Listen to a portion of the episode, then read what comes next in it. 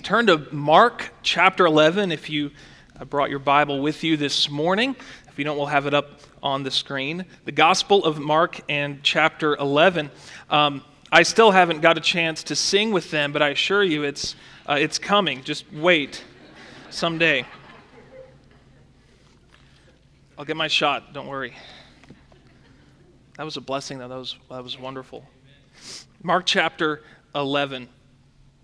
So I'm excited to jump into our current Sunday morning series. Our pastor, uh, Pastor Tyler's been preaching through the Gospel of Mark with uh, this theme in mind finding and following Jesus. Finding and following Jesus. And, and today marks a new chapter in this story. Not just literally a chapter division, but a, a pretty big switch is going to happen in the narrative with our passage that we're going to read today. So I want to ask you something. Have you ever been uh, really thrilled or excited about something that later disappointed you? Have you ever had your hopes up for something or someone only to, to get it or, or have it and, and later realize that your expectations were not met. For me, it was my childhood pet. I thought it would be cool to own a pet. It'd be fun to own a dog. Till I got one. And it it was not. Our, our yard instantly became a, a dirt pit. This dog was a little crazy and just kind of ran around in circles all the time and it would attack us. It didn't even like us. You would just like try to feed it and then have to run away. We were terrified of it. We, we eventually uh, got rid of it. We didn't do anything bad to it, we just gave it to, to somebody else. I thought having a dog would just make my life so much better, and it turns out that it wasn't exactly what I had in mind. Could have been your first car, you were 16 you thought it'd be amazing to have a car of your own. You got that for $500, took it home, things start breaking. You have to fix it, or if you're like me, pay somebody else to fix it. Then you have fuel, which, believe it or not, costs money. Isn't that amazing? Then you have insurance. You know, there's a lot of things you want to do as a teenager, and you think a, a car will just kind of open up your world, but then you start having bills, right? Not what you expected. Could have been an as seen on TV product. My grandmother loved QVC. And if you like QVC, it's, it's great stuff. But my, my, grandmother would order jewelry, get it in the mail, and realize, man, this is not any good. So she, you know what she did? She'd actually order more of it. And uh, um, after, after she passed, she had a closet full of unopened boxes of QVC jewelry kept failing to meet her expectations. Or it could be something else. You saw this uh, like a commercial for a bucket.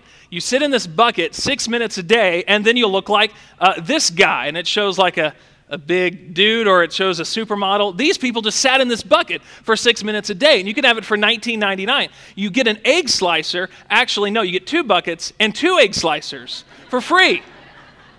It's just 20 bucks. Don't you want to look like that dude? Well, hopefully, none of you fell for that. But if you did, or if it's in the mail, I guarantee you it won't meet your expectations. You see, you can want something desperately only because you misunderstand what it means. And something similar to that, and yet very different, is happening in Mark chapter 11 the, the, crowds in Mark 11 think they want Jesus. And it turns out they don't. Now, we understand how um, poorly trained animals and used cars and, as seen on TV, products can be disappointing, but is it it's kind of, of, weird that Jesus would disappoint somebody, doesn't it? But he does. Actually, more than once. Everybody talks about how cool it would have been to live in the first century and see Jesus in person. The rich young ruler did, and then he went away sad. The people of Jerusalem in Mark 11 are disappointed in none other than Jesus Christ because it turns out Jesus wasn't what they wanted. Now, Mark 1 to 10 have, have moved through years of Jesus' life and ministry at a rapid pace. Mark is the shortest of the Gospels. He covers a lot in very little space. But when we get to Mark chapter 11, the, whole, the rest of this book, the next six chapters, are going to be about one week. We call it Passion Week. Mark is slowing down. And as he slows down the events that are happening in Jesus' life and around Jesus' ministry are going to be really, really important in this final week. We're, we're going to read chapter 11 in a moment, but I want to kind of prepare you for it because we get to chapter 11 and there's crowds around Jesus. And uh, what Jesus has been doing up until now is usually avoiding crowds. He works miracles and he tells people, hey, don't tell anyone I did this. My time has not yet come. Don't spread the word. I know I healed you, but don't tell a bunch of people. We need to wait. My time has not yet come. Jesus would do miraculous, amazing things and keep it quiet. The crowd was excited, but their excitement always threatened to turn Jesus' ministry into a carnival, and he didn't want that to happen. There were a lot of people who wanted to promote his miracles but didn't understand why he was here. So Jesus has been avoiding the crowds, avoiding attention, avoiding publicity until now. Until now. What occurs in our text is the complete opposite. Jesus is no longer going to play quiet about who he is. He's no longer going to, to play down the celebration surrounding who he is and why he has came. A couple events have led up to Mark chapter 11. and John, we know that Lazarus' resurrection happened right before this. And then at the end of chapter 10, last week, we saw uh, the healing of, of blind Bartimaeus, which was a very public event. There's a large, crowd, large crowd. If you look at chapter 10 and glance at verse 46, there's a large, large crowd following Jesus. That's because it's, it's Passover's coming, and all these pilgrims are going back to Jerusalem for the Passover. So they're kind of crowded around Jesus. It's sort of like when everybody goes on vacation at once. So there's a lot of people, a lot of pilgrims that are coming back to the city, and excitement is building around Jesus Christ. Everyone's talking about him. At home, around the dinner table, at the marketplace, in the streets, Everybody's talking about Jesus, and there's a lot of excitement around this question Could he be our Messiah? Is this the seed of Abraham? Is this the promised king? Is this the one who's going to come and do something to deliver us from our sin? Or from the Romans? Notice verses 1 through 6. There's a lot of excitement, a lot of interest. People are wondering if Jesus is about to make a move to show once and for all who he is, and that's what happens. I want you to see verses 1 through 6 and notice Jesus' painstaking premeditation here, how he plans his entrance, his planned arrival. Verse 1 And when they came nigh to Jerusalem, unto Bethphage unto Beth and Bethany at the Mount of Olives, he sendeth forth two of his disciples and saith unto them, Go your way into the village over against you, and as soon as ye be entered into it, ye shall find a colt tied, whereon never man sat. Loose him and bring him. And if any man say unto you, Why do ye this? Say ye that the Lord hath need of him, and straightway he will send him hither. And they went their way and found the colt tied by the door without in a place where two ways met, and they loose him. And certain of them that stood there said unto them, What do ye, losing the colt? And they said unto them, Even as Jesus had commanded, and they let them go. Now, this is about half of our text. We're going to look at the first 11 verses.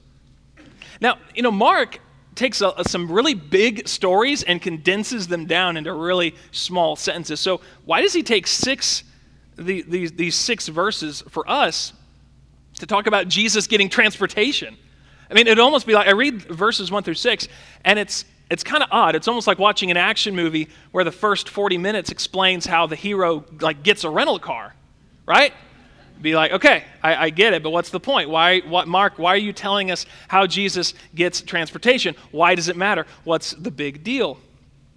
Well, what Jesus is doing is, is of prophetic significance. It's a big deal because years before, the prophet Zechariah announced this Rejoice greatly O daughter of Zion, shout, O daughter of Jerusalem, behold, thy king cometh unto thee. He is just and having salvation. So, time out. Zechariah 9, the prophet is saying that hundreds of years in the future, your Messiah, your king is going to come. Not David, not Solomon, but the one that David and Solomon point, pointed to. Not just another priest, but the true priest. Not just another judge, but the true judge. Not just another king, but the true king. He's going to be coming, and he's going to come in Jerusalem bringing salvation. How is he going to come? Well, Zechariah goes on to say he's going to come in on a donkey. He's going to come in on a donkey. He's not coming in on a war horse like most kings of the day. He's coming in on a, a donkey. All right? It's like a, a, general is going to take a city, but instead of riding on top of a tank, he comes in in a Prius. You get the idea. Something's not right. This is a different kind of king. He's not coming on a donkey to make war. Zechariah is saying this is going to be a kind of king who's bringing salvation that doesn't have to do with war. The people totally miss this, of course, but Jesus is taking this donkey. He's planned this out, and he knows what it means. Jesus gets it. All the talk that's surrounding him, all the questions of the people, they're wondering, is this really our king? And it, it, it, just so happens, Jesus has already got this donkey secure. There's a little password that from the people Jesus has rented this donkey from. The disciples are going to go pick it up. Mark includes all of this to show us that uh, Jesus didn't accidentally pick the wrong animal to go into Jerusalem. Jesus isn't going in Jerusalem to shouts of Hosanna and then he's thinking, oh man, I should have taken a horse. They've made a mistake. No, this is all planned because Jesus knows what it means. He knows what the people are going to think. He knows what the reaction is going to be. Mark is telling us this was all on purpose. We can't miss that. He already has the animal selected and the location. The disciples just need to go and retrieve it. What's happening? Jesus wants people to know the king is coming. the king is coming into Jerusalem to bring salvation, to bring his kingdom. Well, what is his kingdom? What is God's kingdom anyway? This isn't a temporary earthly kingdom. Not yet. No, Jesus is bringing God's realm of salvation. The, the, Jesus' kingdom is the company of those that find forgiveness of sin and peace with God through their King, Jesus. That's what Jesus is bringing. Eventually, that is something that will be visible, and it is something that will be recognized on earth, but not yet. Not yet. Notice, secondly, the crowd's empty praise, verses 7 through 10. And they brought the colt to Jesus and cast their garments on him and he sat upon him. And many spread their garments in the way, and others cut down branches of the trees and strewed them in the way. And they that went before and they that followed cried, saying, Hosanna! Blessed is he that cometh in the name of the Lord. Blessed be the kingdom of our father David that cometh in the name of the Lord. Hosanna in the highest. Now, you know, you, have noticed that Jesus doesn't often get positive reception. Sometimes he does. A lot of times he doesn't. But this is great, or so it would seem. They're all shouting, Hosanna. Well, what does Hosanna mean? It means Hosanna. Just kidding. No, Hosanna means uh, save us. That's what it means. Do you get what's happening? The Messiah is coming into Jerusalem. The people are lying in the streets and they're shouting, Save us! It's the right words. It's the right confession. They, it seems like they kind of have the idea of what Jesus is doing. Now, so often in Mark, up until this point, Jesus keeps talking about why he's here to save. He's come to seek and to save the lost. He's come to die and to rise again. And people seem to keep missing that part and getting confused and thinking that he's going to he's going to come kill the Romans. But now it finally seems like they get the idea, doesn't it? I mean, they're shouting, "Save us!" Maybe people are finally getting on board with what Jesus wants to do. Well, don't get too excited too quickly as Jesus comes in, they're laying out their, their outer garments, even branches. This was something they would often do at festivals, but particularly what's happening here is they're recognizing Jesus' royalty. They're laying out a path for him, as it were. And, in our culture, it may be something more of like a red carpet. We don't do that with kings, we do it with celebrities. But, but in their culture, they would do that with, with militaristic kings laying out a path for them as they come into the city, and that, that is what they're doing with Jesus. Not only do they cry out, Save us, but they even quote Scripture. They're actually referring to Psalm, uh, Psalm 118. I want to read you verses 23 through 26. This is the psalm that they're identifying with Jesus. Verse 23 This is the Lord's doing, it is marvelous in our eyes. This is the day which the Lord hath made. We will rejoice and be glad in it.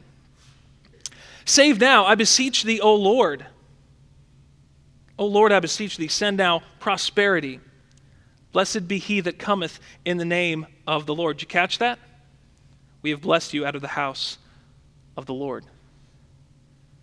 This is a thanksgiving psalm directly about the Messiah, directly about the Savior. And they're telling him, Save us. You're the king. We know who you are. It, it seems as if they really want Jesus as their king, doesn't it? I mean, doesn't it? They're, they're crying out to him, save us. They're making him a path. They're all celebrating. They're shouting in the streets. It seems as if the people are finally, finally clicking with Jesus' message. But they're not. They're not. It's praise uh, but it's empty praise. It's a coronation, but it's a, it's a false coronation. Notice what happens next. Just verse, verse 11. One of the most shocking things in our text, really. The king is coming into the city, the path is laid, the people are shouting, everybody's celebrating. What's he going to do? Just like other prophets had said, he, he comes into the temple. But notice Jesus' abrupt departure in verse 11. And Jesus entered into Jerusalem and into the temple, and when he had looked around about upon all things, and now the evening time, the evening tide was come, he went out unto Bethany with the twelve. Have you ever, uh, have you ever read a story that was like really anticlimactic, like a short story or a novel, and you've been enjoying it up to this point? You get to the last chapter and you think, how is the author going to bring all this together? And it's just one of those really dumb anticlimactic endings. You think, really? That's how it ends? Well, the Messiah is coming into Jerusalem, the Savior of the world. The one that was promised who would, he would be the seed of Abraham, the one who would save his people from their sins, the one who would crush the head of his serpent, undo the fall, bring us back to God, bring Eden back to earth. He comes in Jerusalem, he goes in the temple, and you know what he does? Looks around, says, Huh, it's evening, time to go. And he walks away. That's it. Is there something more? No, that, that's really it. That's really how it, it ends. In fact, when he, when he comes back to the temple, it's not really to celebrate what's going on in the temple, it's to judge it. So the celebration is over. It's one of those parties where everybody leaves a little early before you had any fun. You get the cake out, you get the party hats out, and then everybody just kind of goes home, and it's like 3:58. That's what's happening here. The whole city was shouting. They were all celebrating. They were all quoting Psalm 118 Save us! Save us! He walks in the temple, he looks around, and then he leaves. Mark is giving us a little bit of foreshadowing here, isn't he? Mark is giving us foreshadowing of what, of what would happen during the rest of Passion Week. Because it turns out Jesus' reception does not get any more positive, does it? You see, toward the end of the same week, crowds will be lining the streets again. They'll be clearing a path again. They'll be all talking about Jesus again. They'll be watching and wondering again. But they're not crying out, Save us now. They're crying out, Crucify him. Crucify him.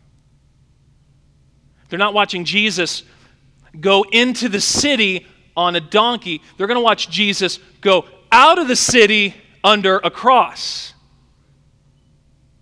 The same city, the same week. What is going on here? What in the world is going on here?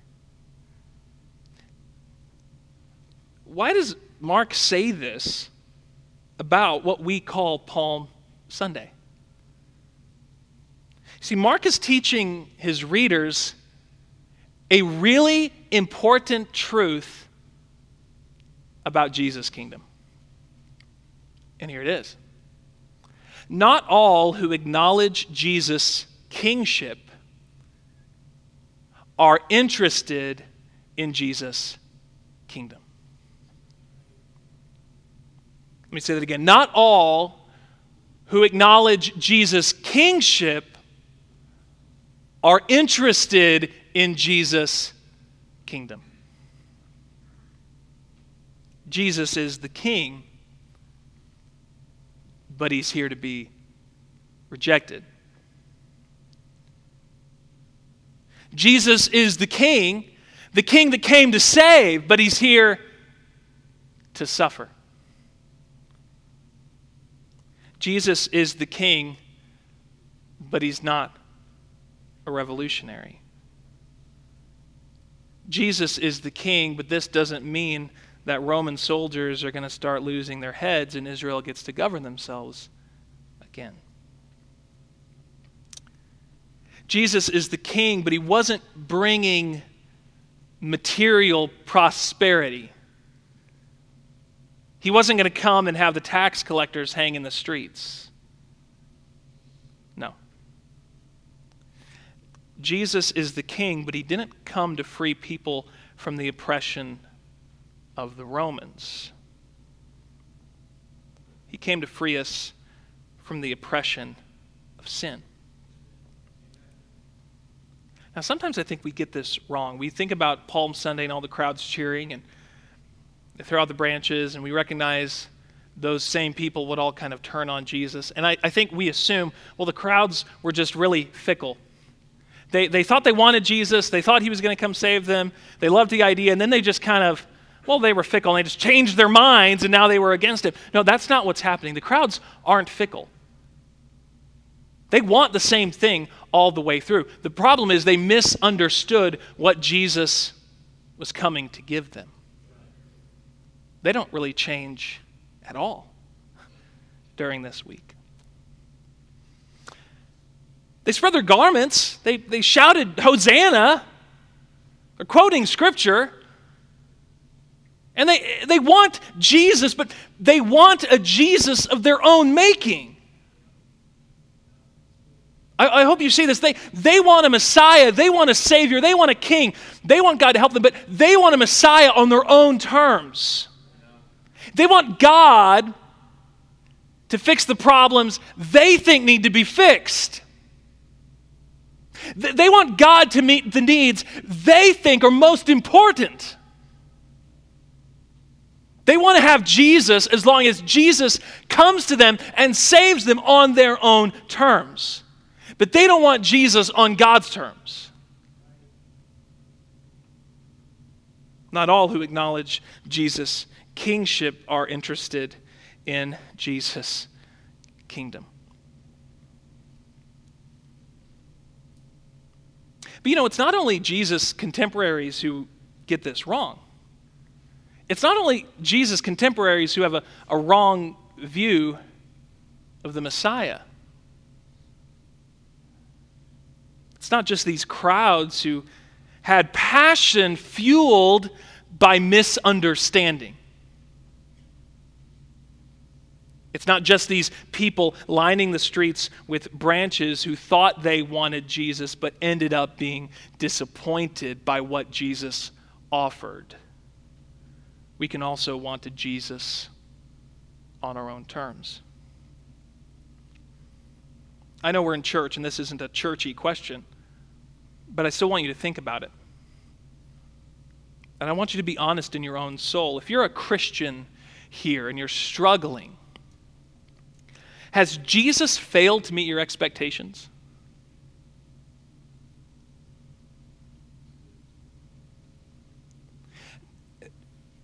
Do you ever feel like Jesus has let you down? You're still a believer, you still go to church, you still read your Bible and pray and you sing, but in your heart you feel like Jesus hasn't delivered what you thought he would deliver. Like he's failed you. It could be you're here, and when you came to Jesus, you were in a really uh, difficult marriage. You and, your, you, you and your spouse just didn't click. You were always arguing, always misunderstanding each other, never had a good relationship. You've recognized that. Your kids recognize it. And when you got saved, you thought, God's going to change this. We're going to have one of those really cool, perfect Christian marriages. It's going to be amazing and everything is going to be fixed. And 10 years later, you're here this morning and your marriage is, is just as bad as when you got saved. And there's a small voice in your head saying, Why didn't Jesus fix that?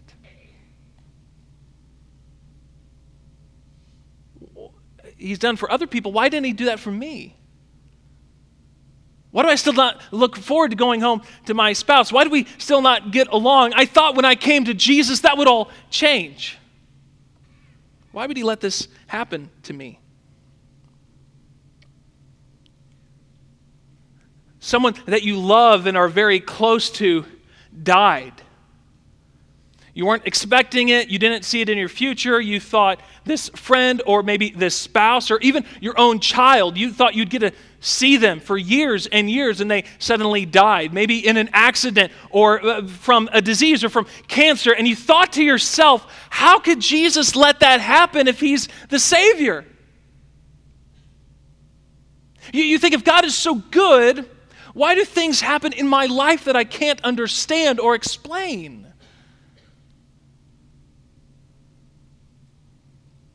You're a teenager. You gave your life to Christ. And now it's been six months or a year, two, three years, and, and you think, man, there's a lot of stuff I don't get to do.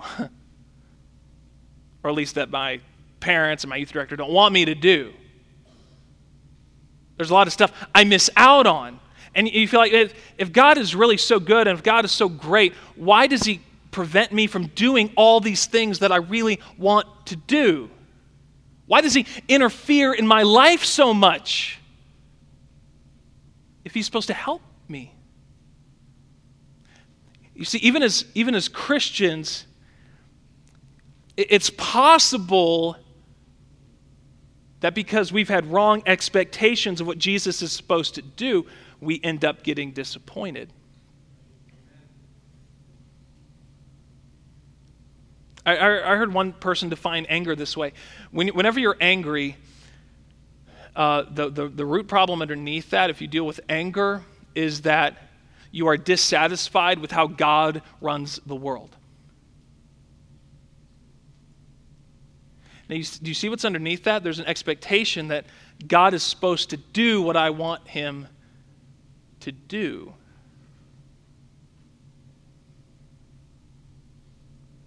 Listen, having the Savior as your king does not mean Jesus does everything you want him to do.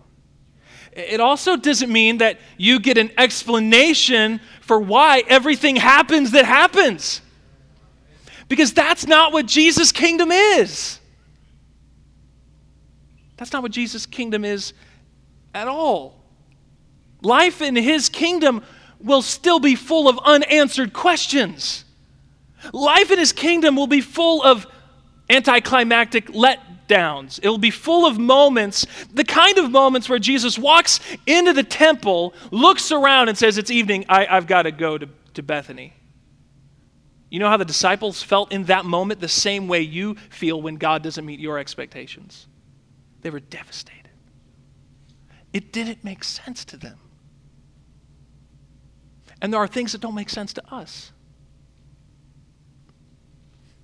We put wrong expectations on what Jesus is supposed to do, and we end up being disappointed. But hear, hear me out. Acknowledging Jesus as our King means this it means we need to accept life in His kingdom, whatever comes our way. This is not a life full of all the answers. This is not a life where everything is perfect, although one day it will be. This is not a life where everything makes sense. This is not a life without disappointment, although one day it will be. But in the here and now, it's not. I do want to tell you this if you're a Christian, keep following Jesus. It's worth it because there is coming a day when there will be no evil and there will be no suffering and there will be no disappointments. But until that day comes, listen, you don't have God in your pocket. Jesus doesn't belong to you.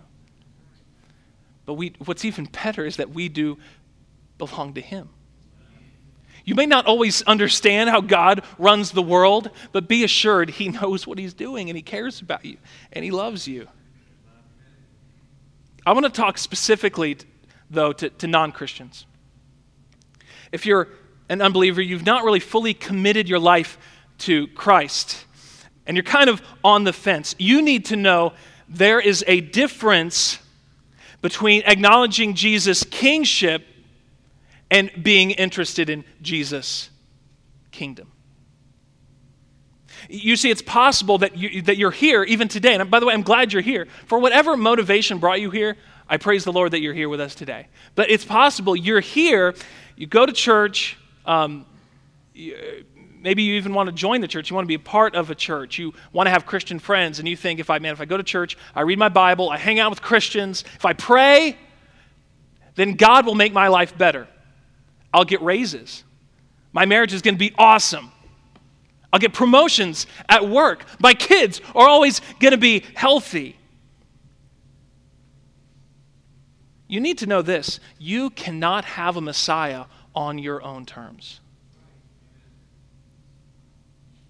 That being a Christian means we either take Jesus on his terms or we don't take him. It's possible that you're not a Christian, but you're interested in Jesus. Maybe you've been to a Bible study, or someone has shared the gospel with you, or someone has given you a track, or maybe you have family that's witnessed to you that are believers, or someone that brought you here and they're a believer, and you've heard a lot about this Jesus. You know there's something more to him. You know that he, he can't just be a good person, that he can't just be an interesting historical figure, that he's just not a founder of another religion. You know there's more to Jesus. And maybe you want to follow Jesus the same way you would follow an ancient wise man because he has good advice and good insight. You like sermons because sometimes you hear something that helps you out and it makes your life maybe a little easier. You like learning about God. Maybe you're curious about the Bible. You want to follow Jesus from a distance. But hear me out. Jesus didn't come to give you advice. Jesus didn't come to give you something interesting to do on Sunday. Not because, he, I'm not saying he came to do something worse, I'm saying he came to do something much, much better. Jesus didn't come to this earth to satisfy your curiosities about spirituality or about religion. Jesus came because you need total transformation in your life. He didn't come because you needed help, He came because you're broken. And I'm broken. We're all broken. That's why He came. He came to die for your sin. And following him on his terms means you can't just look at him as someone who's interesting. It means repenting and believing. It means he may change all of your life around, but it's totally, totally worth it to do that. You can't have Jesus on your own terms.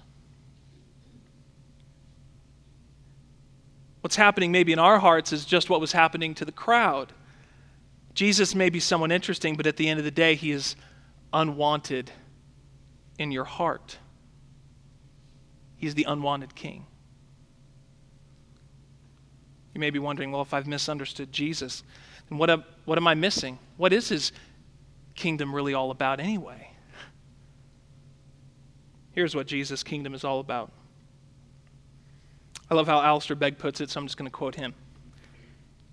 He says, The story of the gospel is of man placing himself where only God deserves to be in rebellion and sin, and of God coming where only man deserved to be in suffering. You see, Jesus, I want to make this clear Jesus is not unwanted in the same way those other things we get disappointed with are unwanted. He's not unwanted by us because he fails to meet our needs. If Jesus is unwanted by you, it's because in our sinful hearts, we don't know our true needs. Jesus isn't failing to meet your expectations, he is exceeding them. And that's why you may be having trouble taking the next step in believing. The crowd shouted, the crowd that was shouting Hosanna, you see, they weren't asking for too much. They were asking for too little. And the same Jesus invites you today not to merely acknowledge who he is, but he invites you into his kingdom. He invites you into the company of those who have forgiveness of sin and peace with God. Let's all stand. We'll